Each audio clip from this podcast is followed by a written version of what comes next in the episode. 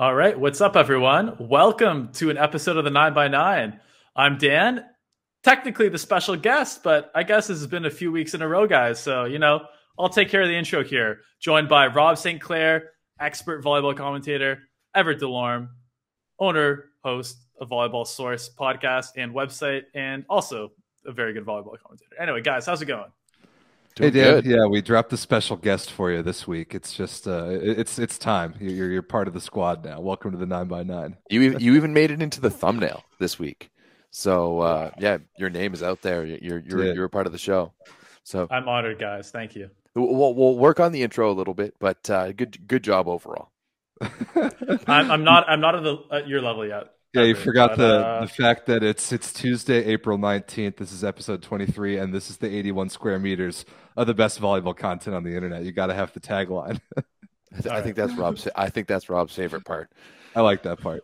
All right. Uh, well, there's guys. So much stuff has happened in the world of volleyball this week. It was the most violent week of volleyball I've ever experienced in my like what 15 plus years in the sport.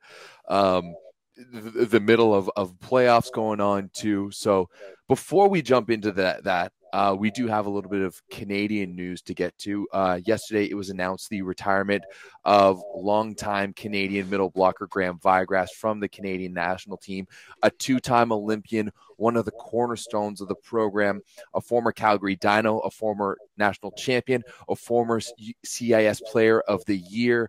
Um, this man embodied what the program was was at a time captain of team canada as well um, and he will be missed. He was one of the core pillars to build Canadian volleyball what it uh, up is up to today. Uh, you know, right alongside Gord Perrin and and the, and the rest of the guys. So a big, big thank you to Graham Vigrass and best of luck in uh, your next endeavors. Now, Rob, I know you have said many times that Graham is one of your favorite middles to watch, especially in uh, in the Canadian program. Well, how, how do you feel about this next team retirement? Yeah, I'm a huge Graham Vigrass fan. Uh, I always have been. I've, i really like his play style a lot because he he has no weaknesses. He's good at everything. He's one of those middles that you could easily see playing another position just because of his all around volleyball skill. And I just, I just always like watching him play. And yeah, that he anchored the middle position for Canada from their rise through like the 2010s decade to being like, like a consistent Olympic caliber team. So uh, yeah, I'm I've always liked watching Vigrass play. His overseas career has been rock solid. He's had a lot of good stops along the way in Europe, and yeah, I'm to miss him suiting up for Canada. I'm, I'm, i was a little bit surprised by this. Uh, tell me if you guys are are on are on board with me here because I think he's what 33. I thought he could have, especially given that this is a world championship year and uh, there, there's an Olympics in only two years he could have easily pushed the rest of this this, like shortened quad. I was a little surprised of this timing, maybe. Yeah, I'm. I'm not gonna lie. I'm a little bit surprised too. Um, it's just for the the reasons that you exactly uh, said earlier. It is does seem a little bit earlier, but like as we've talked about it um, for a while now in volleyball, it's difficult. You don't get an off season. You're going nonstop, and he's starting to create a family of his own. And maybe it's just time to step away. I do almost wonder if this has to something to do with the new regime and the change of coach for Team Canada, where you know hey, it's a it's a it's a new coach coming in. As we mentioned, Graham was a was a uh, a cornerstone of that program. I mean, the same thing can be said about Gord Perrin as well too, and they're pretty much the same age. And him having stepped away from the national team earlier earlier in the fall, uh, it, it is a big move, and it's one that you know I thought we were going to have both those guys to rely on for one more quad or triannual, whatever you want to call it, with this shortened year up to Paris 2024. Um, so yeah, it it it is an interesting move. And Rob, to touch on you know the skill aspect of of Graham Vigrass's game that you you pulled up, his nickname in university was actually Big Smooth, um, because like he's that. he's one of the best players um, that people have ever seen. And I mean, if you're going back to some OG volleyball source times, one of the our, our West Coast correspondents at the time, Pierre Rock, played with them, and he re- told me that you know, hands down, Graham Vigrass was one of the best players that he ever played. Um, and it makes sense. He's actually cousin of cousins with uh, Canadian beach volleyball Olympian Ben Saxton. So coming from strong Canadian volleyball lineage there. Um, but yeah, very interesting that he is choosing to retire from the national team at this point. Um, but it does it does also kind of make sense that you know with the new regime they're going to be going for a youth movement and it's it's time to go with with with some of the young guys now and it's time for the let some of the old guys who have carried a lot of that load kind of kind of take a break now yeah, fair yeah. enough. You're right about the no off-season thing. I, I, like that you brought up beach because I've always thought that uh, Graham Vigrass and Stephen Marshall would be a gnarly beach duo if they were to go for it. But uh, to to just to wrap this thing up, what do you guys see now as the future of the Canadian middle blocker position? Because you've got Szwarc, you've got Van Berkel, who are kind of established, and then past that, it's you're you're really in need of some new blood at that position. So, what do you well, guys see in the pipeline right now?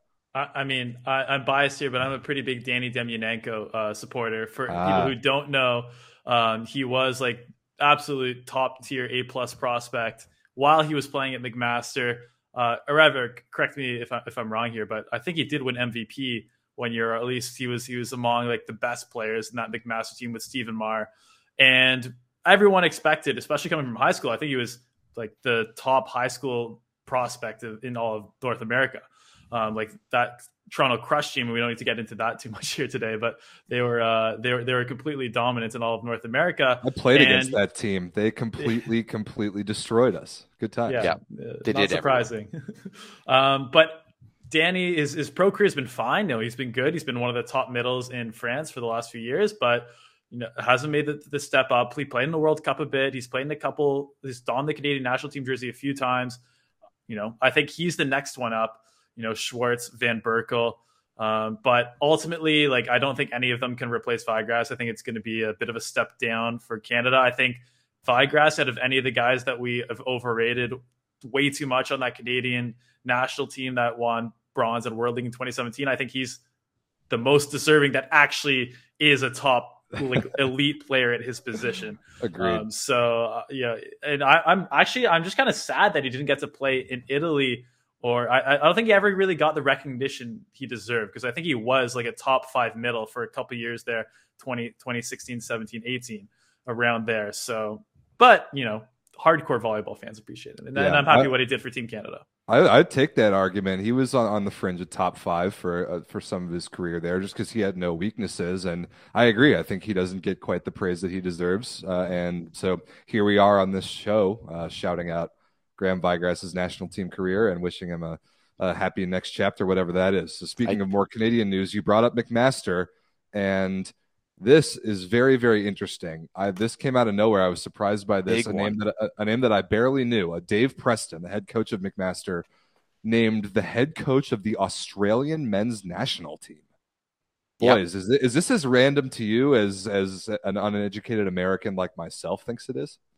No, I, I wouldn't think so. You know, I, I've thought about this a lot in terms of how good we have it in North America in, in terms of our best coaches are coaching at the ages that they are. Because let's be honest, if we had pro leagues, you know, guys like like John Speraw and Alan Knipe, Ben Josephson, and of course Dave Preston, would be coaching professionally. And I mean, Dave Josephson has a history of working with the national team going back to the 90s as an assistant coach with the men's national team, has been a head coach of the junior national team many times. He's been the head coach of a program that's finished top three in Canadian volleyball for well over a decade now. Just really one of the most dominant programs who have produced world class players. I absolutely think that, you know, he's the type of guy to come in. Um, and build a, a, a, nice program and, and to build a good base for a, a country like Australia. And I mean, I, I, think Australia just kind of lacks um, maybe that fire sometimes. And they've worked with Lebedew for a long time. And I think after working with a coach for so long, you might turn a bit of a deaf ear to him. So it's going to be very interesting to see what Dave Preston uh, brings to that team. But in terms of international volleyball pedigree, I think Dave Preston has it you know i've gotten to know him on a both you know on a professional level and a personal level and you know to me he's one of the great volleyball minds that we have in this country and undoubtedly a top 10 volleyball mind on this continent so if there's anyone i think who would be deserving for an international job, I think it would be Dave Preston. I know that there's people in the Discord who even felt that, you know, he might be deserving for the Team Canada job. Well, I don't necessarily agree with that. I think that we went the great direction with Ben Josephson. I definitely love to see the fact that Dave Preston is getting a shot at international volleyball. Yeah, and I and I think one thing we have to keep in mind here is that you guys can disagree with me here if you want, but I think the level of coaching in North America overall is higher than the level of play from our players, 100%. if that makes sense. I definitely agree with that. I, I think they're like like Everett mentioned. If we had a professional, like there are like a couple dozen coaches in North America, if not more, who could easily be coaching European teams. And you know, if if it, if it, if there wasn't that barrier to entry, and there, let's be clear, there's a much bigger barrier to entry for coaching than playing in terms of going overseas. Absolutely. Um, there would be, you know, half, half the Polish and Italian league would be, I think, North American coaches if we were being completely fair here in terms of game plan, in terms of player development. So I agree that Dave Press is a great choice for this. What I so I'm kind of trying to understand where the Australian Federation is coming from because they have a big hole to dig themselves out of, right? Oh, Let's yeah. be honest. yeah, like they, they have very little talent coming through. They haven't had the last four or five classes coming out of Australia, you know, haven't been that great. You know, we have guys like Arash Dosanjh and Nehemiah Mote. That's kind of the last couple good players we've had in Australia. Um, so hopefully they're bringing him in long term, right? That's build, you know, let's really build from the ground up here in Australia because I think they have good athletics. I think they have good athletes. I think there's potential there. We've seen in Canada, Australia, basically the same country on different sides of the world. So I think there's potential there for Australia to get to the place where Canada is. Um, but I think it's going to be a long term project, and I hope that there's not any expectation there for him in the next five to six years because because I don't think there's anything anybody could do um, with this current group of players to to get them to you know an Olympic top ten worldwide kind of level. Well yeah, said. It's, yeah, it's, he's going to need to really rebuild that thing from the ground up, exactly like Dan was talking about. The volleyball culture and development system in Australia needs to be rebuilt from the lowest junior levels to start producing players that can take the national team into that top 20-ish range in the world at least and that at that point you start getting into some real tournaments and you can start to do some damage at that point but they are just not there right now. Well i mean i, I think I, I, think australia is still in vnl for this season. Um, are they not on on technicalities. For yeah, on, on technicalities, but, but, but they're still but they're still there, right? You know, it's going to be interesting too because it, by the looks of it, he's going to be heading to coach the team this season, and come fall, he's going to return to McMaster to uh, coach for the 22-23 season next year. Um, so it's going to be interesting to see if they're going to allow him to to do that double duty. And if he does, is it going to open up that portal for transfers coming in from Australia to uh, McMaster. We've seen a lot of Australian players come and play, especially at, at Brandon University, a few at Calgary as well. You know, we've we've seen some guys, great guys, come out of the Red Deer program as well. You know, there's there's quite a few of those Australian guys on their national team who have come through the Canadian university uh, system. But are we going to open that up a little bit more? I mean, hey, we had Wojtek Kraj, who came out of the JW system in Poland, who's currently playing for uh, McMaster. So we know that they're open to bringing in international athletes. And I think that would be kind of you know they don't have like it, it's very obvious they don't have the development level uh, up to par in australia rob just as you mentioned. So i could definitely see that opening up and especially not only in uh, at mcmaster but on other uh, oua schools where the international transfers aren't as as plentiful maybe as as out west. It's a very very good point. Going to be interesting to follow this national team season. But Gentlemen, it's not national team season yet. It's still club season. And Everett started at the jump of the show talking about violence. it, it was a legitimately violent week in the volleyball world. I have never seen anything like it. I, I no. agree with Everett. It was it was it was insane. This is a non-contact sport that we play that we cover, and sure enough, there were not one but two like actual actually violent situations in volleyball this week the the most high profile one, and we'll start with this, the one that's been getting all the headlines, is the suspension of Yoandy Leal after an incident in match number one of the Perugia versus Modena uh, Superlega semifinal. So to set the stage for this a little bit, Modena was was kind of whooping up on Perugia. Uh, Modena was the better team in that match to that point. It was midway through the fourth set. Modena was up two to one and there was this unbelievable rally that ended with Perugia basically getting a free ball where uh, Ngapeth hit a ball off the tape that went right to Plotnytskyi's platform. It, it, was it was a free ball. Uh, Giannelli gave it to Rychlicki on the backside, and Yoandy Leal made this unreal, like aggressive dive to the inside block move and, and stuffed him straight down.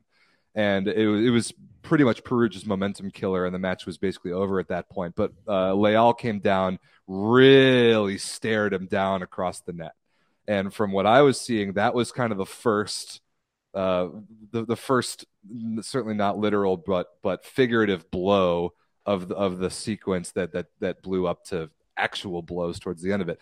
Leal, there were there was some words said. There was a significant stare down. Then a couple points later, uh, I think Leal ripped an ace, or he, he, did something else, maybe a back row attack, and there was some more staring down, some more words said. The the crowd started to get involved. It started to get a little testy. There was a timeout when Dragan Travica from Perugia's huddle looked over to the other side and was given some words uh, over to Leal, which we couldn't couldn't decipher. We have no idea what he said.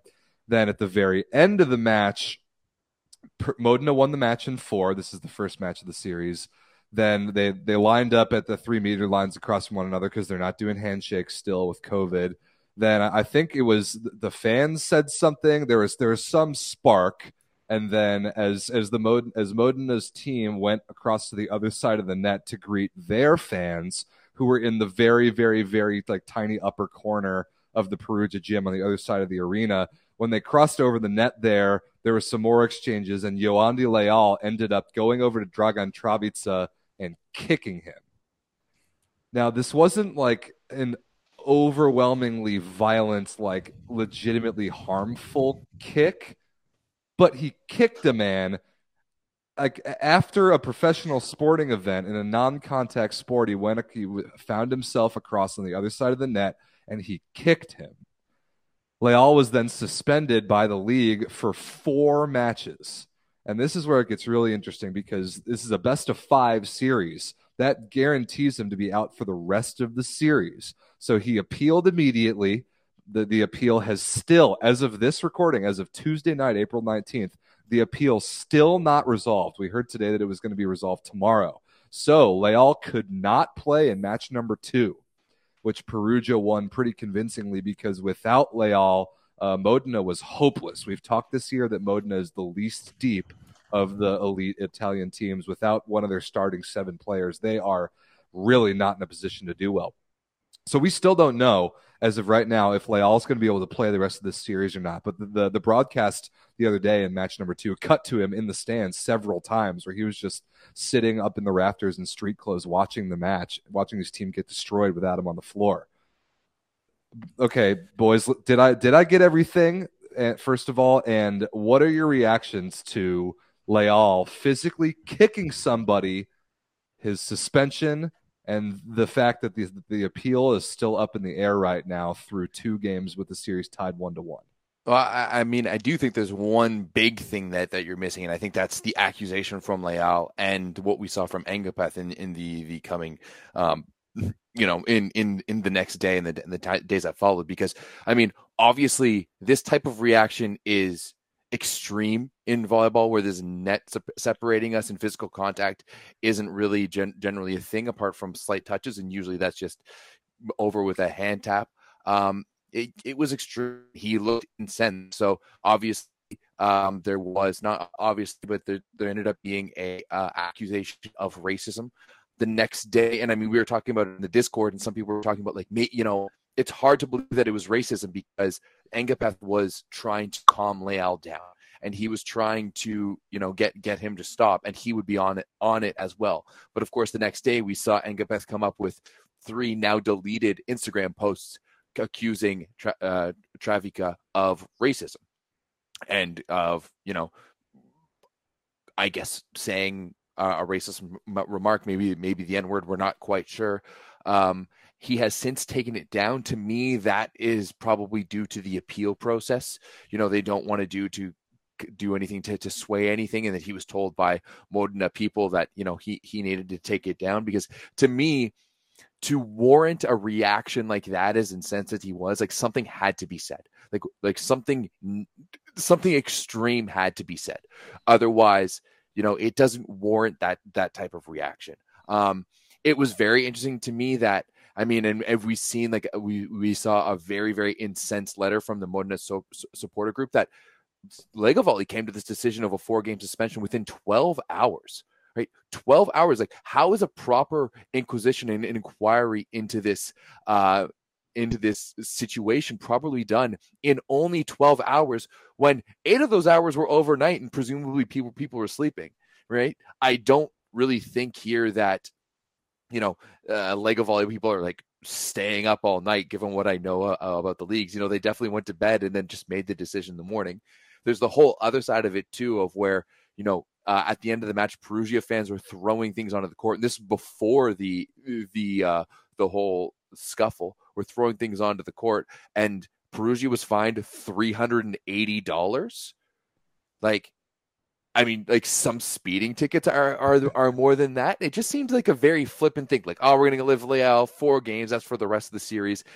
And then we're going to give three hundred eighty dollar fine to, to and we're not even really going to look into it at all.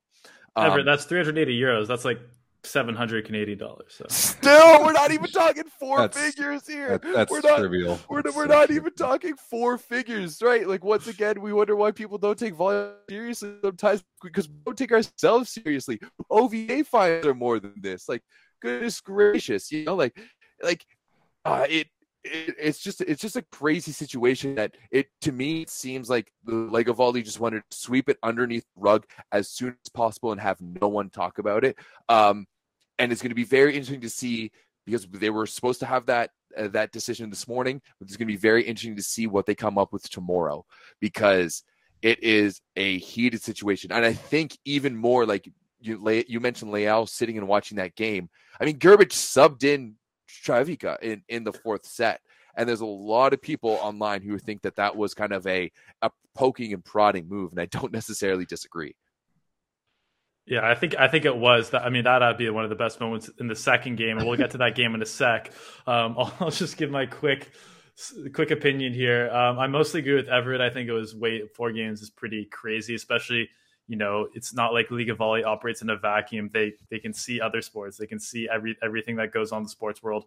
Four games for a little dinky kick like that is like way too much, in my opinion. Like that's what you have to keep in mind. He kicked him like if you want to do damage in a fight like this, you're throwing punches. Yeah, like, like that. Like a, a, kick is obvious. I mean, like you can't.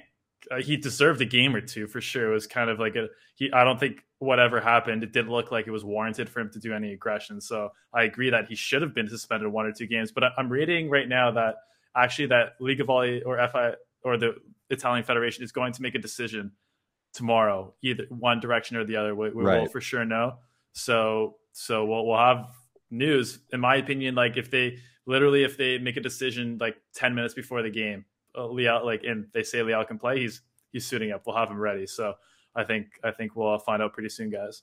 Yeah, so a couple points on this. I, I mostly agree with you two guys. This the, the, way that the league has handled this has been really quite poor. They they make a, a decision on a four match suspension, and they know this is a best of five series. Like that's the rest of the series within twelve hours and then the appeal takes almost a week.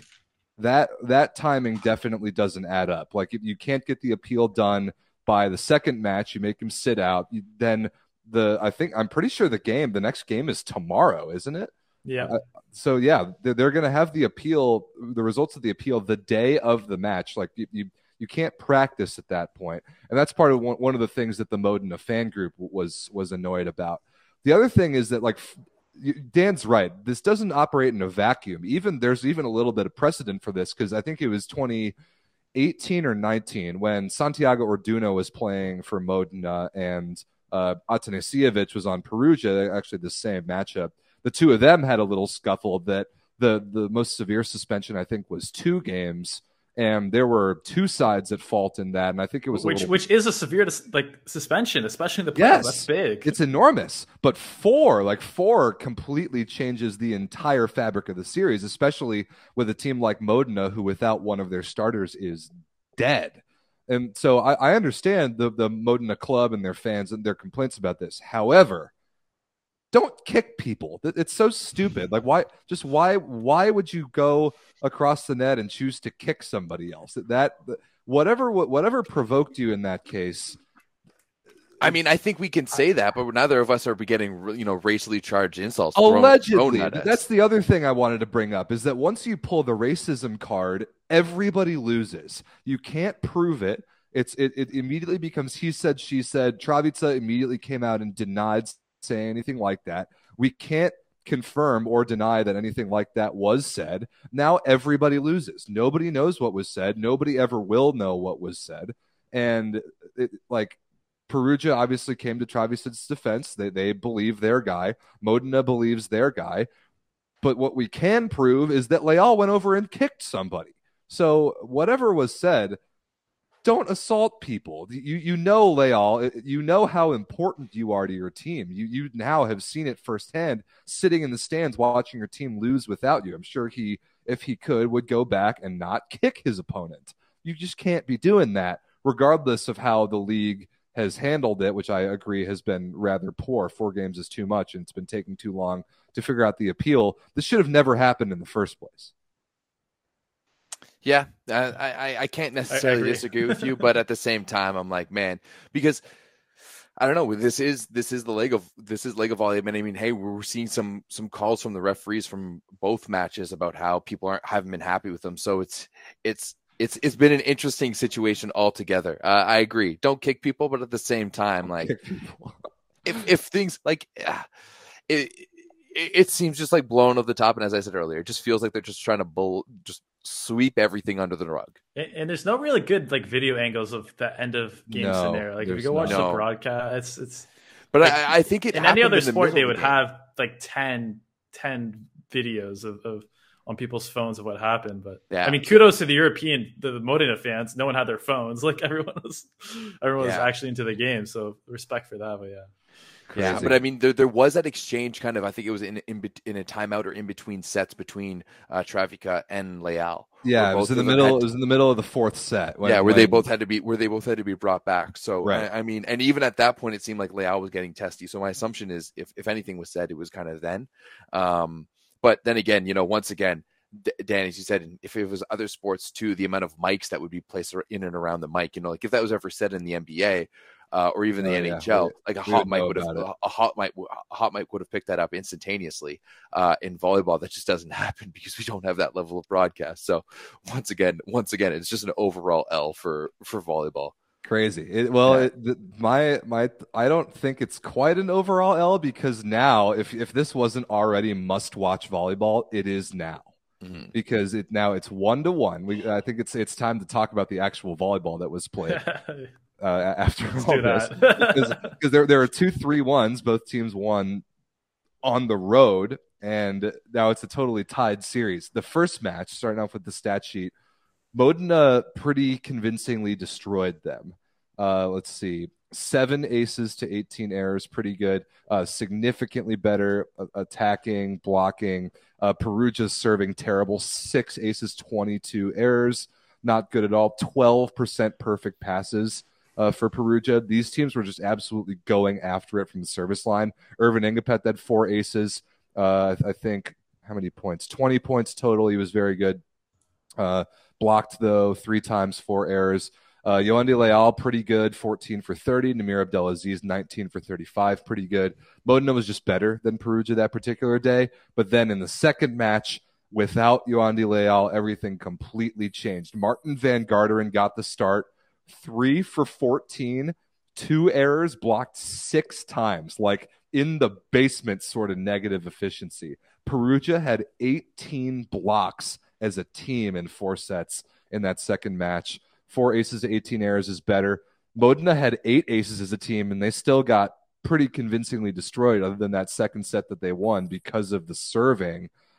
Without Yoandy Leal, they were hopeless. Swan Ngapeth had to come in and play meaningful minutes for Modena. And if that's happening, you know that they're really in a tough spot because he is he is the he is the thanks for participating tier of all European players. He's the, the a total participation trophy sort of guy. So like if you're in the position where you're starting Van Garderen and bringing Earvin Ngapeth's little brother off the bench in a semifinal series, uh, you're in very very big trouble. So it, it, really all comes down to me for is Leal going to be able to play the rest of the series or not? If not, Moden is dead. I mean, I mean, I do think that we saw some spirited moments from Modena. Like they're not dead completely, and I do Yes, see are. them being able. I do see Yes, them they being able to, to to catch fire. I mean, you still have No. Nimir who can carry a team on his back in itself. You have Olympic Olympic MVP Ngapeth, and I know the Klevno fanboy over there might uh, dis- disagree with that. Um, but um, you know, like this team has the ability to go off. Like they were competitive in this game. They won a set, so it could be things difficult like make things difficult i mean hey let's let's let's be honest too we've seen matt anderson turn off yeah he was exceptional in the second game was a banger out of the pipe as well too but still like i'm not 100% sure on this perugia team they've been up and down they've suffered some bad losses this year and i mean hey this is only Ngapeth's second overall loss to perugia so i could see them could see them standing up S- Swan or Earvin Everett? Earvin. Earvin. uh, Earvin, yeah, no, come, Earvin. come So- on now. So, so okay. So the funny thing is, I was like, I was watching the game, like, kind of with a couple people who don't watch volleyball, like by yourself, like on on Sat on Sunday, and we thought Swan, like, we thought it was the best story. If you guys had asked me before I like looked at the stat sheet after the game, how many points Swan Ngapeth had, I'd have been like 15, 16. But you're right, like, no, over, overall, like, it wasn't the greatest game. Uh, for Swan, than- but you know, but I think it was better than Maarten. Oh, for Maarten sure. was absolutely doing Absolutely. nothing other. But you guys want to know the the stat of the game for me? What's Yeah, the stat? And this Let's go. this is a real juicy one. This is almost an unbelievable stat. Um, so both teams same same transition efficiency, thirty eight percent. You know, pretty normal actually on the better side of things, thirty eight percent efficiency. In terms of first ball side out percentage, fifty three percent for uh, Perugia, 21% for Modena. 21% f- first ball side out efficiency. Damn. which- oh my! By the way, you almost never see that lower than your transition efficiency. That's like insane. That's already lower. 17% lower first ball side out. That I, I couldn't believe that when I saw that. Man, Wow. that that that that kind of comes down to two things. Eh, Like a like I don't I don't remember Modena's servicing being that bad, but like that first tempo offense that they have is really bad. And like, does that does all the blame fall on Bruno? Like, is Bruno just this like mythical character in volleyball that we can't touch and and and uh, criticize because Keep saying that, but we make That's fun of him all. Or we we roast him all the time for some Yeah. of Modena's shortcomings. He's, yeah, I guess he's, you're not wrong. he's not immune to to our criticism. Fair enough. But yeah, that's that is that is a terrible stat. You're not wrong, Dan. Dan, that is unbelievable. Like th- that is that is so bad, especially when you still have two world class wings. The fact that all you're doing is missing a third world class wing, and you're at about twenty percent first ball side out percentage. That is god awful. It's Yeah. crazy. Yeah, and, and the the main culprit there is uh, Mr. Mr. Earvin, who's uh 14% first ball side out versus Ugh. versus 30% transition. Yeah, that's, Gross. that's- And he took a lot of those that's balls. ugly. what is happening there? Ugh, crazy. Yeah. Wow, no, that's- that that's remarkable. I, I But I mean, okay, to give them a little credit, they Bowden and, and Earvin, especially as a team, they will recycle balls with no like shame at all. Like definitely, there were there were a few of those during that match where he didn't like the set, so he's you know he's going to try a tip or he's going to good give it to the setter, or he's going to get you know he's going to like tip it off the middle blocker and, and give another try. But Yeah, Yeah, but they got they got stuff blocked as a team 18 times. Or Yeah. Four, Nimir six, stuff blocked six times. That might be the best opposite in the world. Six times. Van Garderen in total liability. Like I'm not surprised that he got blocked blocked six Eight times. errors to two points. So, So bad. bad. So bad.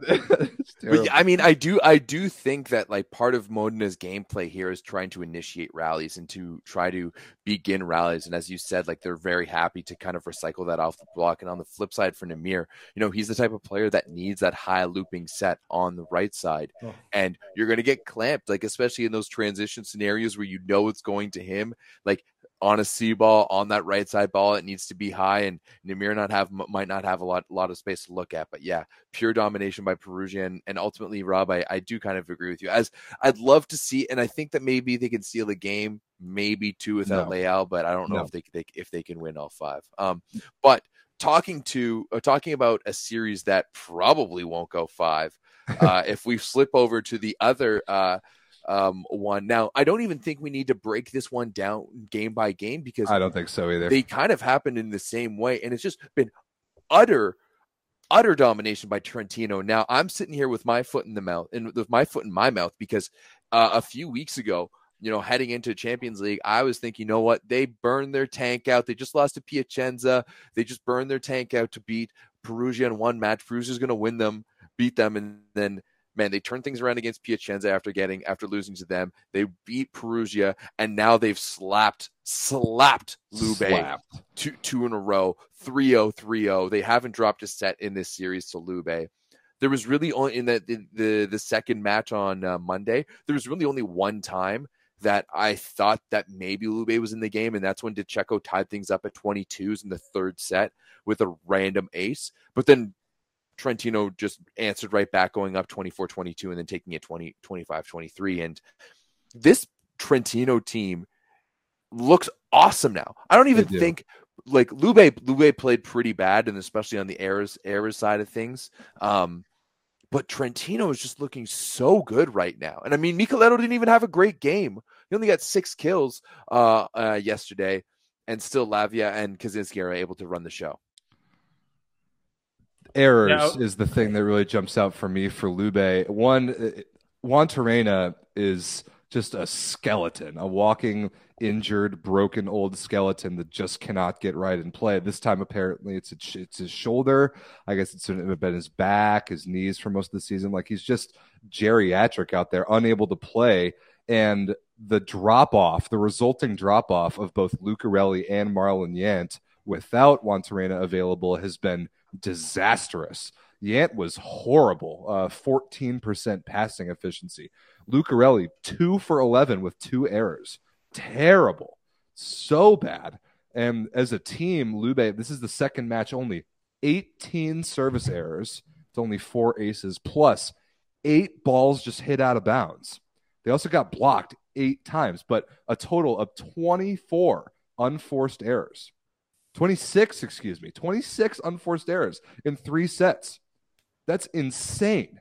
You will yeah. never, ever win a match like that against a team like Trentino, who is continuing to play clean, smart, disciplined, well researched, like matchup advantageous volleyball. You cannot spray the ball out of bounds 26 times in three set match and have anywhere close to a chance. No. And mm-hmm.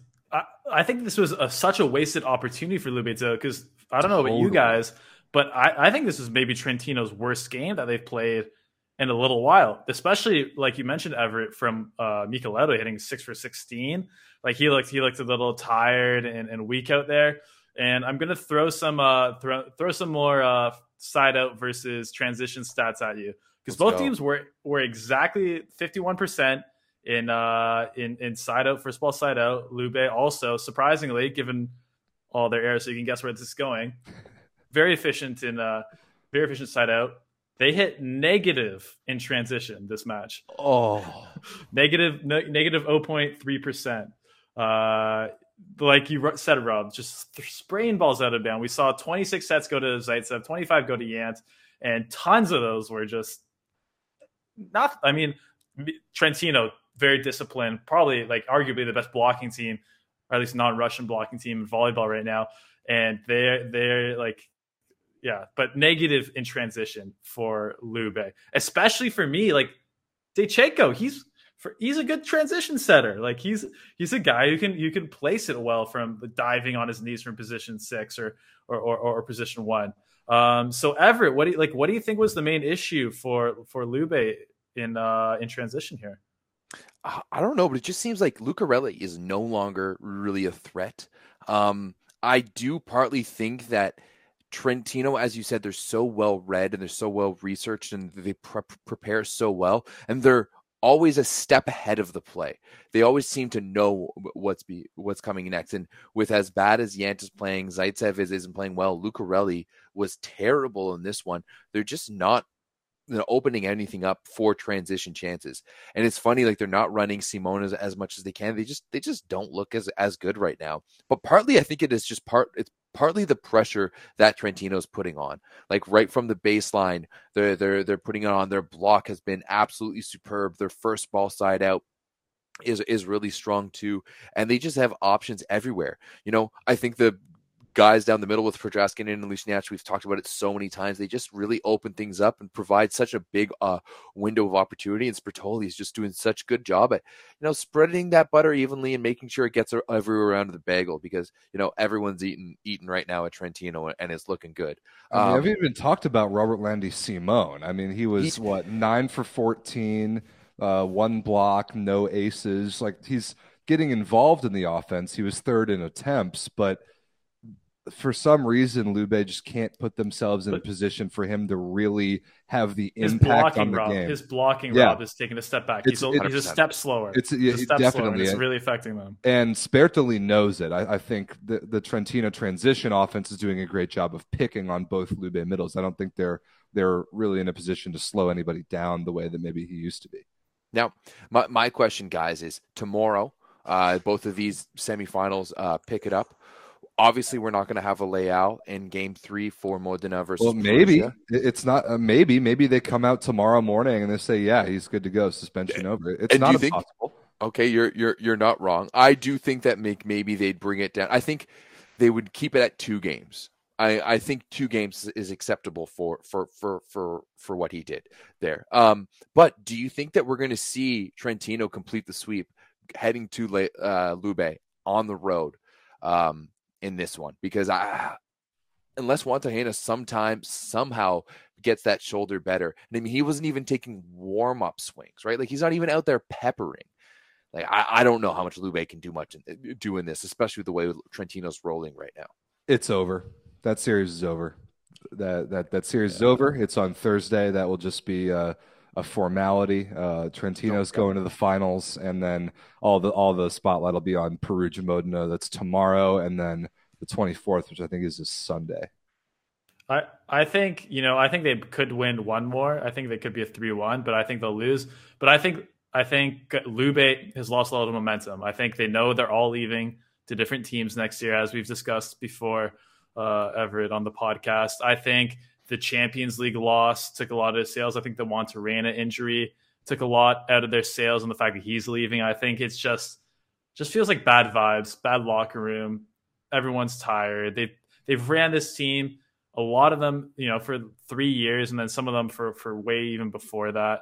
Um, you know, I, I, just think the momentum's not there, and that's a, that's a huge factor at this stage in, in, the playoffs. So yeah, I would have to agree. And they don't have their spiritual leader, Juantorena. He is the only possible chance they have of even extending this series, and it just doesn't seem like he is eh, gonna in any any part of the near future going to be able to play and contribute. It hasn't happened at all this year in huge matches. He has not been available. He has it wasn't available again the other day. I think Lube's done. But but Everett, are we not blaming Lucarelli enough here? This is a guy 100%. in his prime that I've put on you know top ten list uh, outside hitters before. That is a, supposed to be a huge part of, of Brazil. Like he's supposed to be a top player, and I you know okay let's I don't know what he's hitting, but two for eleven last game. His last four games, uh, Lucarelli is hitting you know okay thirty five percent efficiency, so part, decent for that Mazda series, but like for between Champions League and this, like I don't know. Uh, I think I think Lucarelli needs to step it up in a big way, and I think he's flying under the radar here. I think a huge amount of the blame like lies on, on Lucarelli. He hit 18%. That's not even efficiency, 18% in the last game. And that's part of the reason why they're getting demolished so much. Like they have to give so much like like Ivan Zaitsev has been injured for how long and they have to give him 25 26 sets in, in this one. Just Yant, not the, a good the, recipe. the youngster is getting 26 sets. Like Lucarelli has to be injured there he has to be injured right now. That's why he's only getting 11 attempts, right? Otherwise, DeCecco must has to feed him. Right now, he's looking like Lucarelli from the beginning of last year. And I mean, right. we we know we know what was going on. He had just lost his father. He was playing in Europe for the first time. There was all of this stuff when he, he when he was at Trentino. Obviously, figured things out. Had a great second half of the season season for them. But just to in my eyes, he has to be injured right now because he's not lethal right? There's been so many times in in transition where they Modena sees the or sorry, um, um, Trentino sees the ball going to Lucarelli and they just don't seem phased at all. And he's not he's not a weapon out there. So to me, he has to be injured because there's no way that they can go any any deeper in into the bench. And he's still he's still like like if you look at his passing numbers, like 53% um, a positive and 41% perfect. Like he is passing lights out and taking more attempts than anyone. So to me, there has to be a shoulder injury or something there that's preventing him to be for, from being uh, an option in the offense because there's no way that a guy like Lucarelli should only be having 11 attempts in game two of the Super Superlega semifinals. I think Lube's done, and I think we've already talked about this series for long enough. So uh, Perugia yeah. Modena is tomorrow, and that will definitely be shrouded by whatever news comes out about Leal's suspension. Uh, Lube Trentino game three is on Thursday, then Modena Perugia game four is on Sunday. And uh, by this time next week, it is possible that we will know who our finalists are, unless uh, Modena Perugia goes to match five. Um, staying in Italy really quick, I want to talk about the women's playoffs because uh, Novara, although they, they lost that weird one to Cuneo last week, responded, beat them pretty easily 3 0. Now, the semis are set. These semifinals are only best of threes on the women's that side. sucks. It does suck. It is a shame. That it's that sucks right? Especially especially for these semifinals, like these are going to be yeah, bangers of a great, semifinals. Great semifinals. Conegliano versus Scandicci, Novara versus Monza. I can't wait to watch that one. Rob, aren't you aren't you commentating that one on on I Thursday? have the whole series uh, Thursday and Sunday, at least the first two matches. Let's Novara go. versus Monza. Myself and Claire Hanna, the duo, the two of us. Ooh, uh, I, I, love the two person the call. Uh, yeah. I think Modena Perugia was Dave Rogers and Mark Lebedew, and I was like, oh my god, I'm blasting this. Yeah. This is fantastic. Yeah, well, some of them are better than others. The, the Trentino Lube, the, the, duo who did that the other day, was was a train wreck and was was I, I rather would rather meet. Yeah, but Dave Rogers and Mark Rob, that's uh, that's a great one. That's yeah, a, great, one. that's a one. great one. That's a but great and, uh, and me and Claire, I I hope to. Yeah, that's also going to be a great one. I thought I'm excited for it. Uh, Claire's awesome. I'm uh, yeah, excited to work with her on that series. So we'll be covering the whole thing, Novara versus Monza, and I'm honestly I, am kind of excited to get that series because I think it's going to be the better of the two. Hundred percent. But they're they're they're both going to be bangers overall. I mean, so, hey, Scandicci can still go out there and, and fight with Conegliano. Um, I mean, we're going to see we're going to have to see how how good they look. They're probably going to be giving the start to the youngster Antropova. So I mean, hey, just more young names who are starting to dominate the the world of volleyball. But man, that Novara Monza series is going to be interesting. A lot of American firepower in that one with Haley True. Washington and um and um Jordan uh, Larson, uh, Jordan, Larson. There we go. Yeah. yeah. There's there's but there's you a... guys give Novara a little more credit because I was on the show last week and how, how, did that how did that third match go, Rob? I commentated it and I know. It, uh, it was that was it like one of the least it was a sweep. wasn't very close the, at all. The, the, second set was a beatdown, but the other two were 25-23. And Novara tried their hardest to choke away the first set. They were receiving on 24-23, overpassed a ball, and Cuneo's outside hitter hit it out of bounds. And that's how they won the set. Like it wasn't as convincing, perhaps. I, that, that okay, which okay. is what makes this Fair series, enough. this Novara Monza series, really interesting to me, is because we've seen championship level flashes from both of them, and I'm talking flashes like like over in a heartbeat, but we have mm-hmm. seen it. We've seen both of them take down Conegliano head to head, but we've seen both of them also crumble horribly in big moments in big series. So, what, where in the roller coaster of both Monza and Novara are they going to run into one another? I think it's a total toss up right now. I'm hoping yeah. it's both up here. I hope I'm, so because too. Like, like if they can both execute on the highest of levels, that is going to be a banger of a series. And I mean, like possibly one of the best series we've seen. You'll we'll see this year in, yeah. in women's volleyball. The middle matchup is awesome. Uh, the opposite matchup, Karakurt versus Stysiak, really good. Uh, two really good setters. I think Orro's a better pure setter, but uh, Micah Hancock can do a lot more in the other areas of the game. It's going to be really, Wait, really Rob, that's a good question though. That's almost like like the two setter archetypes going at each other because as we discussed last week Micah Hancock, like the you know not the best setter, but does everything else at a A plus level. Whereas Alessia Orro, in my opinion, is just like the hands Only are a setter. Yeah, I yeah, agree. Pure I agree. setter, pure setter. Yeah. Yeah. So that's To, that's to, interesting. What what setter do you guys think is more valuable, Everett? What kind of setter? Ooh, t- I mean, it really depends because we, I've seen different sides of Orro this year. I mean, we, when we've seen when we've seen Monza have success, she's been the fun, creative type. She uses Rettke a lot. They run her on the Both slide, middle, they run her on the yeah. 31, they run her on the back quick, they run her on the front quick. They spread her out, and they do the same thing with the other middle, whose name is Uh, escaping me right now. Danesi, she's Danesi, really, yes, really perfect, good. and Yeah. she's she's awesome as well too. You know, she's part of the uh, Italian uh, Italian system as well. But then when we've seen them be bad, and we've seen them be bad, especially against um, Conegliano in Champions League, they just end up with a high ball offense. So to me, it really comes down to are they going to be able to pass well enough to allow Orro to run the type of offense that she does? And I think that if they can establish Rettke early and continue to run her in a game, we've seen sometimes where they establish her a lot in the first like 10 points of the game and then don't go to her at all, where she's scoring like 80% of her points in the first 10 points and then nothing else for the rest of the game.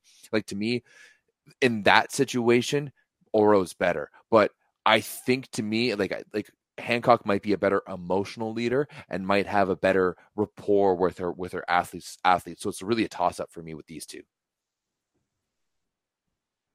Dan, what do you think? Wh- wh- Which which setter would you have in this series? I'm taking Orro for sure. Uh, Yeah, I- I think I'm kind of with you. I think I think on you know on on a good team where you, like you have a good block, you have a good serves, you have all the other elements. You don't you know you don't. It's it's nice to have a, a setter that can that can you know serve four aces in a match. But I think I think you want a setter who's like the the orchestrator. You know who, who's who's going to feed guys at the right time. And I think Mark Lebedew was talking about this in regards to Bruno on, on Sunday. But you know it's just someone who has that innate feel for the match and also her precision in terms of where she places the ball, especially when it comes to middle sets, is, is like pretty pretty unmatched, I would say, in, in women's volleyball, uh, at least in the Italian league. So yeah, I would I would go with Orro and yeah, I think uh, I think I would go with Orro. What about you, Rob? I think I would too, uh, and I think Everett's exactly right. The thing that's going to define the series is how Monza chooses to strategize their, their offense. Do they open it up to be creative and quick and middle oriented from the get go, and do they sustain that? Because exactly like Everett said, that's been their issue. When they go away from that too quickly, uh, they become way too predictable, and other teams can eat them alive. We've seen some really bad offensive performances from Monza when they don't play that that more free flowing offensive style of game. I think that's that's the key thing for me. And I don't know I, I really don't know how to pick this series. The other one I'm gonna pick Conegliano 2-0. Uh, I think they're they're on a mission. I don't think I don't think Scandicci can touch them. To be honest, I just don't think they're they're talented enough top to bottom, especially in the middle. Uh, but Novara Monza, man, I really don't know. Uh, I'll pick it to go to three just because it'll be fun, and I'll take I'll take Monza. I'll take Monza two to one. Okay, interesting. Should be fun. All Uh, right. what, what what are your picks, boys? Before we move away from this. Two nothing Ooh. Monza. Ooh, Uh, Novara two one. okay. Dan coming in saying, "You guys are way too hard on Novara." Pick some. Yeah, seriously, eh? Dan Dan's just trying to Come trying on, to man. stir stir the pot over there. I respect that. Uh, all right. Speaking of uh, st- staying on the women's side, anyway, this match that happened just the other day. What day was this? Sunday, maybe. Yeah. yeah, Sunday the seventeenth, just the other day. Uh, Vakifbank wins the Turkish Cup. They beat Fenerbahce in 5 17-15 in the fifth. This was extremely spicy, and uh, the second of the four main championships that Vakifbank is going after this year. They got Club World Championships done.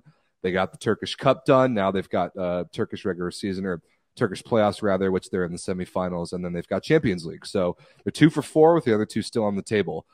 This when we were looking at the stat sheet, guys, 17 15 in the fifth, like so, so, so close. When you look at the numbers, Vakifbank kind of dominated every statistical category. They were better from the service line, seven aces to 17 errors versus three to 15 for Fenerbahce. They passed the ball significantly better. Their offensive numbers were significantly better. Uh, 48% kills. Well, kill percentage was close, but Fenerbahce made a lot more errors. Vakifbank blocked more balls. It looked more balanced on the score, or it looked less balanced on the score sheet in Vakifbank's favor than the score line was. And uh, other than Isabelle Haak, who was very, very good. Let's 68 attempts, which is just insane. 38 Whoa, for 68 points. That's that's not 44 points total. That's, that's outstanding. It's, it's unbelievable. Yeah, and then Gabi even more efficient at 21 for 35, like 60% kills. I for, do. Got to be my pick for the best outside hitter in the world on the women's side. And like Fenerbahce offensively, other than Melissa Vargas, 27 for 49, like they didn't have anyone close to those offensive numbers. Like Fedorovtseva wasn't all that good. 15 for 42 with 10 errors and no aces. Like I do, I do, I do think that part of it is because Vakif dominated the, the third set 25-13, right? Yeah. Whereas like when Fenerbahce was able to, to pull it out, it was 29, 27, 20, 25 21 so that margin is, is especially in, in that third set there um, but it sounds like you know I didn't get to watch the game, but plenty of people on the Discord too. It sounds like it was just a classic game from Melissa Vargas, who you know is now technically a Polish or uh, a Turkish citizen Turkish. and could play for the the na- the uh, national team. So just clogs thing up on the right side, especially with uh, that uh, that Romanian girl coming in too. So yeah, um, and then yeah, it's, it's exactly ridiculous. So I mean, hey, g- going to be a very very interesting result in this one. It sounds like Fenerbahce was just going off uh, at certain points. And I think we've seen this before um, with Vakif Bank, where they they play the game, but they don't. They like the, like this is exactly kind of reminds me of losing to Resovia, where they had a good game, but they lost key points and made errors at key points that ended up giving it giving it to the other game. But luckily for them, they were able to to hold it together and take it uh, 15 7 or 17 15. So congratulations, Vakif Bank. They're going for the not only the treble but the quadruple. The quadruple. That's a pretty. I think that's a pretty good assessment. Dan, do you think that Vakif Bank can win the two remaining championships they have this year? Yes, I I strongly think they can because I know, like again, I, I was there when they lost with Guidetti and with the whole team when they lost the super finals last year.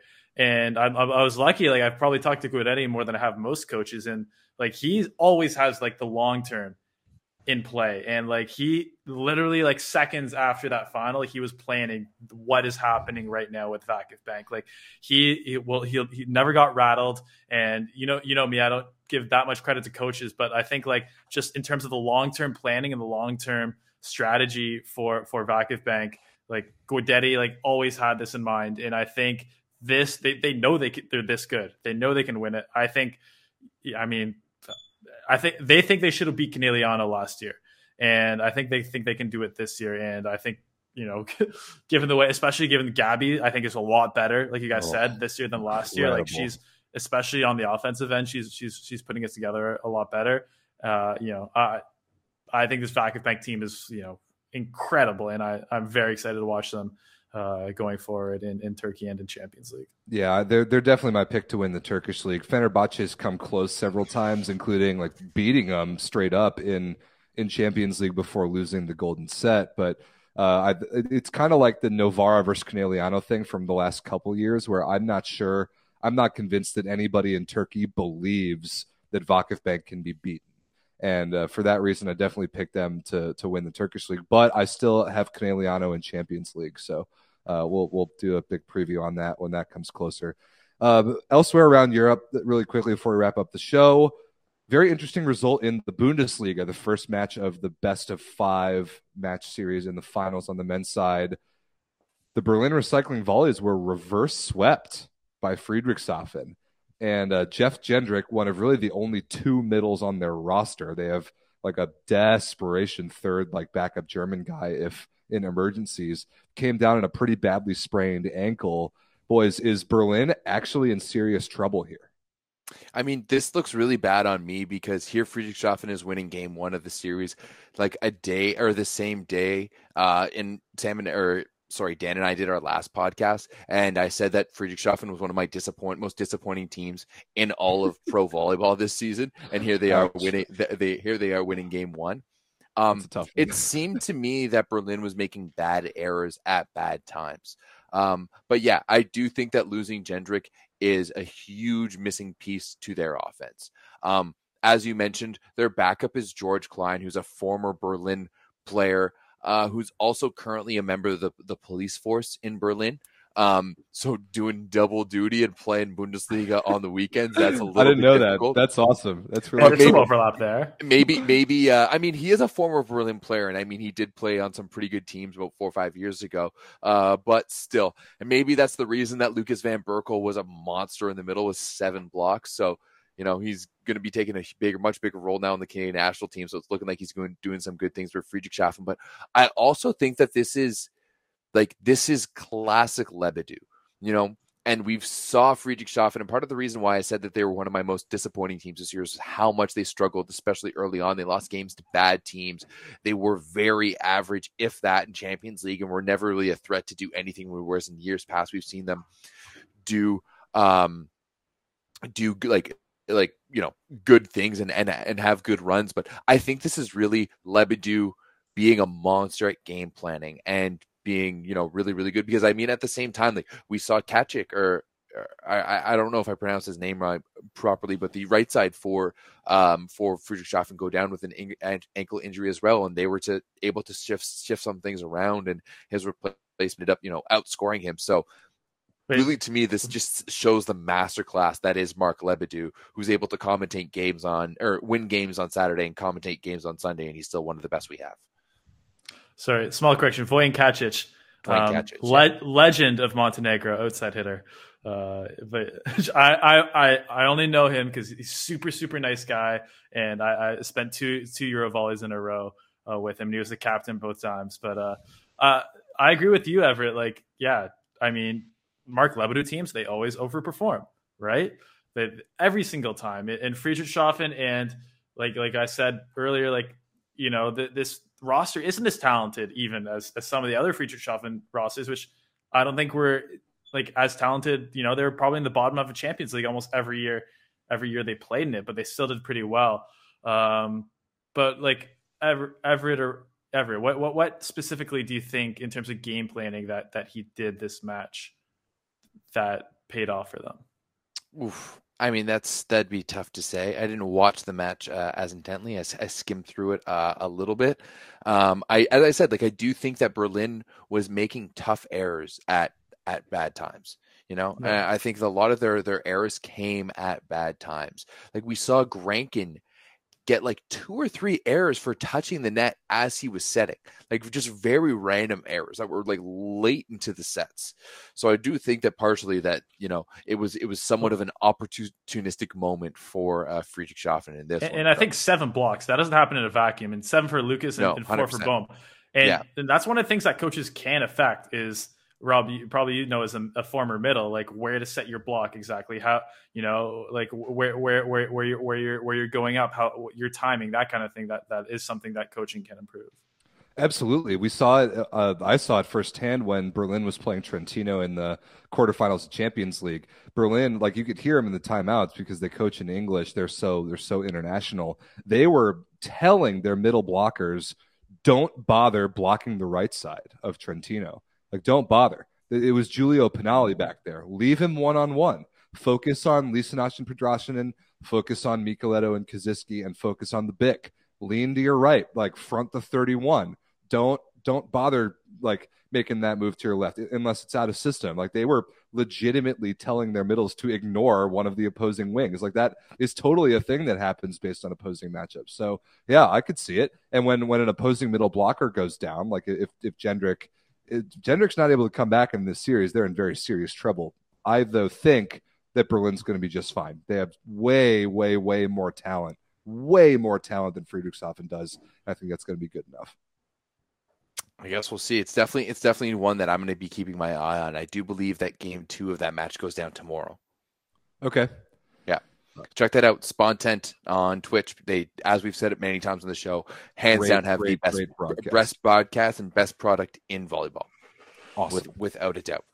Uh, so speaking of playoffs, there's some more fun stuff. That some of the things that have gone on the last couple days, including a match today, was in the Plus Liga. Uh, we spent a good amount of time talking about the Plus Liga on last week's show, which I really liked because it deserves uh, a lot more coverage than it gets. Just a little bit harder to consume for us in North America, but I watched that match today between Skra and Olsztyn. I think you guys did Good too. one. Skra, Yep. Skra, Skra, Fullstatboxgo.com. Great. yeah, Great uh, idea. Skra ended up pulling it out in five. Olsztyn had opportunities uh, to win that match and really shake up the entire dynamic of the league. I think they were up 10-7 in the fifth, but they the and moment 12 11 too, I think. and 12-11. I think the moment was just a little bit too big for them. They made some head scratching decisions late.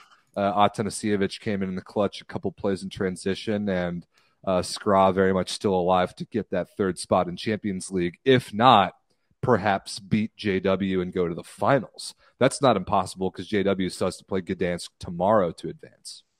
And I mean, hey, let's be honest. Things are kind of unraveling at JW too with the firing of Gardini and their assistant coach taking Yes, over. I'm- so That, right, so like that's that's like the whole other situation that Dan that Dan and I actually covered on our our podcast on Saturday. You can check that out uh now, I believe. Um, but you know, like that's like like let's not let's pretend in a vacuum here that JW is is is rolling and, and doing well. They still have to play that other game uh in in or sorry at home, but still against a Gdansk. So it's a bit of a toss up. But I think Skra was was lucky to get away with this one. I, I do think that Olsztyn was was kind of looking good. Maybe you're right, Rob. I didn't watch the the fifth set unfortunately, but I maybe you're right. and The the moment got too big for them, but it felt that way to me for sure. they they they did get lucky, which is the can't we can't say the same thing for Resovia, who ended up losing 2-0 to Zawiercie. And I mean, that's a good that's a pretty good team. And you saw Kochanowski go go there this year, and it didn't really pan out. Um,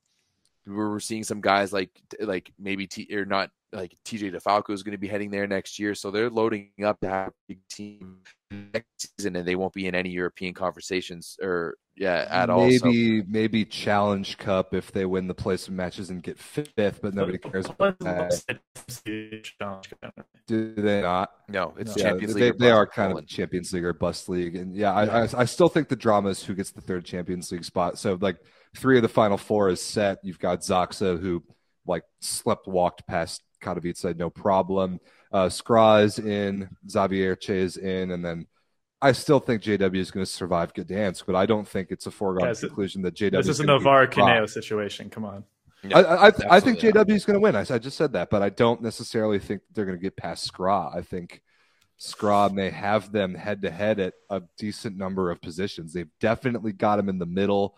They've definitely got him at opposite. They've they certainly don't have him at setter or libero, but uh, outside hitter kind of a toss up. Like that series could be kind Toss of good. up for outside hitter for JW with really because Uh, Fornal is is better than uh than Ebadipour or Kooy or Täht or whoever plays, but I yes, I agree. Cleven Yeah, has no. been extremely streaky, and it, I, I think he's still back in France. I don't think he's I don't think he's healthy enough to play right now.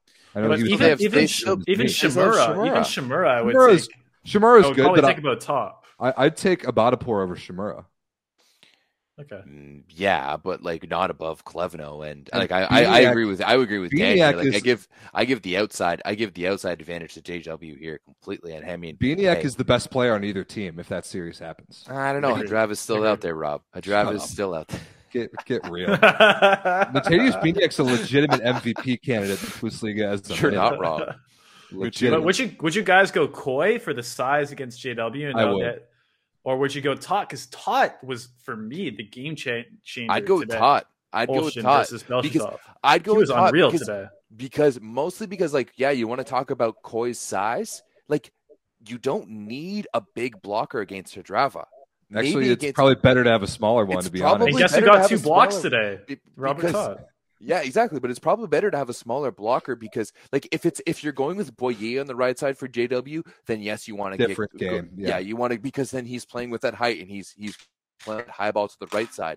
Whereas if you're going with with Hadrava, he's the shifty lefty. He's only going to be hitting that foot above, like foot foot and a half above the net. He's not playing at the top of the antenna like Boyer is and like Kooy does. So if if Hadrava is, is going against Kooy, that's best case scenario for the Czech lefty because he's just going to go in and carve everything off his elbows all day. I would go with Robert Täht. I agree. No, he's Dan. not. He's going to hit negative 500, get blocked 15 times. What are you His talking job is a, a straight line drive. I, I agree with that. But also Boyer kind of has the he he's kind of has the Ben Patch like um style Very Nimir, much so. or Nimir where you kind of like you're you're playing that you know that six inches above the net and like hitting super sharp like hard high from a high angle, but also like straight, straight, straight down. down. yeah, the only player that can really get away with that style is Wallace because of how weird his arm is. Everybody else who tries yeah. to do that just oh, yeah, the bring, elastic. They just bring the ball down and get stuffed all the time. It's not a great strategy.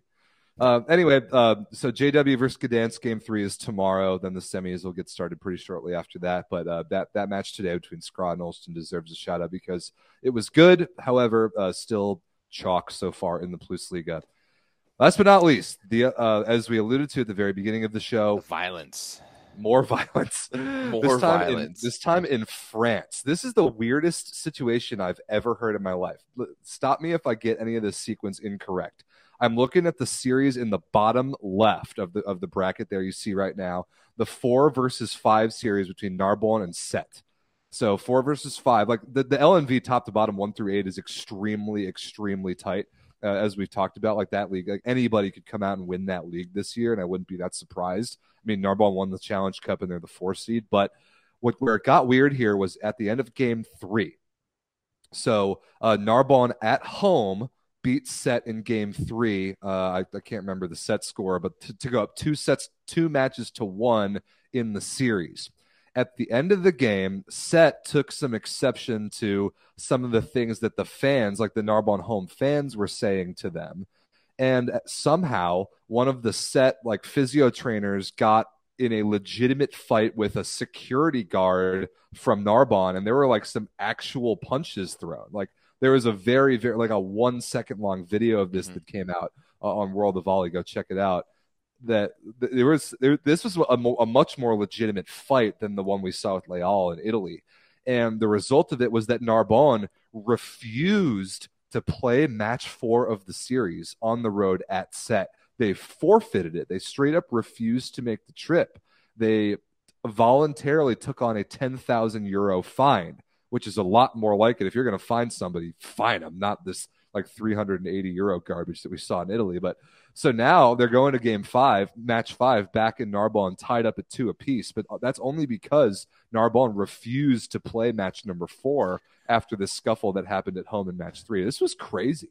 From from from what I understand, basically what happened was that um, there was some altercations, I guess, between um, the the the man on the court was a non-accredited staff from Narbonne and he wasn't supposed to be there technically. Um, and apparently, allegedly, he basically grabbed the security guard's accreditation and, and kind of yanked it off him, thus That's leading right, to, yeah. to the security guard uh, hitting him. But yeah, that that was a definitely a crazy situation, and seeing that there's a forfeit of it, um, kind of crazy as well. Like just another instance of violence in volleyball, which which is we, we really don't see. Yeah, you're, you're right. Like the the rea- the reality of it of being like a, uh, a security guard and a person from the team here. Like I'm literally watching as I'm talking about it, and it's nuts. Like it's a full on punch, and oh the yeah, guy that's, afterwards that's kind of pulls out like like what like what's going on. So um, it's interesting to see too that there hasn't really been a reaction that the LNV just kind of doesn't really bring it up or, or, or talk about it. So once again, just another L L for volleyball um, in in that one, and, and this one, you know, has an even bigger impact on the series because they ended up forfeiting right. forfeiting a, a, a match uh, because of it. My question is, it, what if Sète comes to Narbonne in match five and beats them? What if Narbonne loses the series and is out of the playoffs because they chose to forfeit a game? Like, how are how are they gonna look back on that? Will that have been worth it for them? Like, Dan, what, what's what's your take on this? Have you seen the video yet? Yeah, I've seen the video. Um, yeah, I don't know. I think I think the guy who throws the punch is, is like there's there's no there's no room for that at all. Oh no, not, um, not at all. Um, I think it. I think like the league needs to step in right away and give out heavy fines or discipline. You know, we were kind of criticizing maybe League of Volley for not giving out the appropriate fines, but in my opinion, it's it's better to be too heavy too fast rather than the opposite because then it creates situations like this where you know they feel pressure to take justice, I guess, into their own hands by forfeiting the next match. Um, yeah, I, I, this is this this one is like a hundred times worse than the VL situation. Way, way worse. Way hundred times worse. It's just not um, as high profile. Yeah, exactly, and it's uh, it's it's real. This what like Liao's like. Okay, this, these little scuffles happen all the time. Things get heated in volleyball. People Yeah. lash out. It's it's it's it sucks, but it's not big. This is like you have staff, staff lashing. Yeah, out. this like, has nothing to do with players, and it, it, it goes back to fan behavior too, because it sounds like like some of the Narbonne fans were really antagonizing the Sète players after the match, and that is something that I've started to see as the playoffs have gone on. The interactions between home fans and opposing teams, the there's not nearly as much of a barrier between those two entities as you think there is. We've seen it in the NBA too, like with Kyrie Irving and the Boston fans the other day. Like there that there is not some kind of glass curtain. You knew that- that was going to happen, though. That's oh yeah. Th- th- There's there's nothing separating the fans from the players really. They they can hear you if you throw things at them, if you yell things at them. Like that that is felt and understood in a four thousand person arena. Like that. It's it's real and it's and it's becoming a factor in these series. The crowds have gotten have gotten a ever so slightly out of control. And to be honest, as a as a spectator on the other side of the world, I'm here for it. It makes it really fun to watch. it's it's definitely a different culture in Europe, and like I've I've talked to volleyball players. I can't. I'm definitely not going to name any names, but uh, like who've told me, you know, you have guys like saying the most vile things, like, and you can hear them, and they're throwing things at you, and like you can deal with a couple ways. You can you can be like get up, be big, and try and intimidate them, or you can ignore them. But like the only thing you can't do is go and actually like attack someone like that.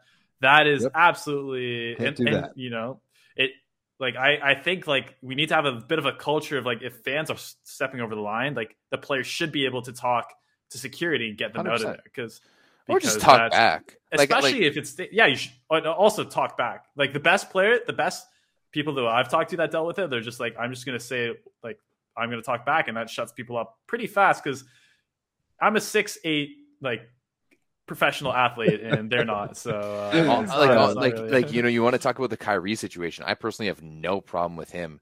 You know, giving fingers to the fans or telling them to s this s his d. Like Yeah, no, fans will say and much then worse absolutely things. bawling out. He really he Yeah, really did the 100%, speaking with his play, which is I think is, is the real way to handle it. But I like I know people have played in like Greece and like people are like throwing cigarettes at you as you're going back to serve. Like people are Greece, smoking weed Greece in the is pure stands. chaos. in the That- that- that you know, like- I was gonna Like- say, like, anyone listening to this, go watch, go watch a Champions match, Champions League match from like 2000, like seven or eight, in Gre- Greece. like any Greek ma- matches in Athens, yeah, and Olymp- like Olympiacos or PAOK or Yeah. Nikos or something like that. Like those are nuts. Like those, like those are nuts. Like I've I've even seen chaos. recently from Panathinaikos with you know Jen Cross playing there, and like their their fans are are absolutely nuts. So unfortunately, though, it's it's not only happening on the European side of things, but it's also happening at here at home uh, in the NCAA as uh, that was the scene um, earlier this weekend in a matchup at Princeton between Princeton and Sacred Heart. And this time it wasn't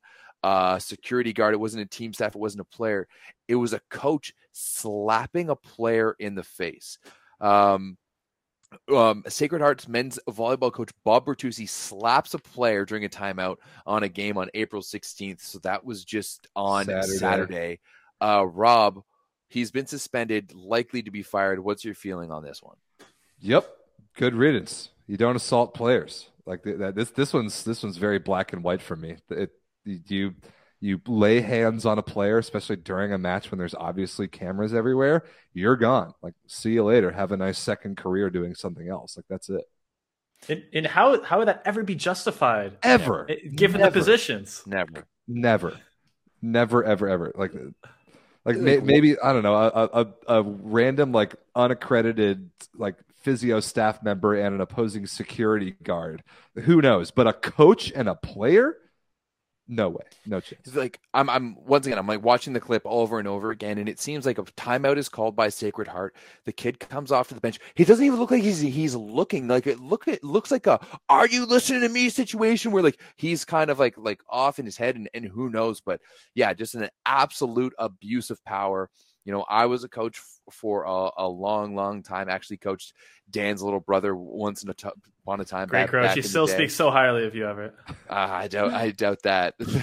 uh, that was a that was an interesting. Well, he's he's a coach now, so there you go. That's true. He did he did tell me the other day when he came on to uh, our chat when we did our, our podcast. So maybe I did did have an impact, but that's not something. Even when coaching that team, when you know, not your brother, but some of his friends was might have been the most frustrating team I've ever coached in in my life. I would never have would have thought, have imagined to have, have slapped a kid in the face like this. That this is just absolutely unreal, and we don't need scum like this in the game of volleyball. Nope. Yep, he he will be out of here very very quickly. And speaking of the NCAA, next week we'll uh, will be I'll, I will do the work to put together sort of where the NCAA is at heading into the end of that season because there is no one single good place to find everything all at once. Uh, like off the block does great day by day work for covering NCAA men's volleyball, but it's very difficult to find like the conference tournament brackets all in the same place. So mm-hmm. uh, I'll work on that. We'll do a little bit of NCAA next week. Uh, we'll we'll cover the the Polish men's national team roster next week once the Polish Federation actually puts it out. So uh, there's there's a lot going on, a lot of news that we can expect to come out, including the the Leal like suspension being upheld or not, and there's a lot going on. That'll be, just, that'll be decided in a few hours, hopefully. Yeah, that that'll be hopefully decided very very soon before uh, Perugia versus Modena tomorrow. So to if you don't want to wait until next Tuesday's show to get up on all this, join the Discord. The link is in the description of this video here, where we talk about all this stuff all the time as it happens. It was we were popping off for the Polish match today. Uh, we were popping off for Lube versus Trentino the other day. So uh, super active all the time, 24 hours a day. We're talking about volleyball in there. And uh, last but not least, Everett, before we wrap up the show, tell the people about BetUS. Of course. And hey, right now is the golden time for betting. It's playoffs. You got the NBA playoffs. The MLB has started up. You know, baseball's good for nothing. There's like 168 games. You might as well bet on something to get some type of entertainment on it. Make sure you well bet on said. the Blue Jays because they're firing this year. You got Scudetto playoffs, Polish League playoffs, playoffs in volleyball, playoffs in basketball, playoffs coming up in, in hockey. It's the time to bet. And the best place to do it is America's favorite favorite sports book over at Bet US. They've been in the game since 1994. They they were born in the 1900s. They are straight millennial like the rest of us. So you know that they belong. Now, the best way, the best thing of all of this, if you sign up using the code Volley125, you can use a link just down below here. You will get a 125% deposit bonus when you deposit $100 or more. So you deposit deposit 100, you end up having 225. It's literally free money. You're more than doubling your money. So make sure you take advantage of this offer. Um, and use the code volley125 and when you bet with BetUS. So make sure you guys check that out. It will help us out. Um, man, in the chat, we love you too. I'd love to pronounce your name, but I don't know don't know what it is. Aw. We, we we appreciate the love. Uh, we love you viewers. We love you Discord members. We love you subscribers to the Volleyball Source YouTube channel, and we love you who use the promo code Volley125 on BetUS. So uh, that's about it, boys. Uh, we got we got some fun volleyball to follow this week. We will be back next Tuesday with the nine by nine. Uh, make sure you're subscribed here. Check us out in the Discord. Uh, I'll, I'll, be getting the, the the audio versions of this podcast up as fast as possible. I know some of you are listening on Spotify or Apple Podcasts or whatever. So uh, remember that we do go live on Tuesday nights on YouTube for the show, and we'll see you next week. Peace, guys. Have a good one.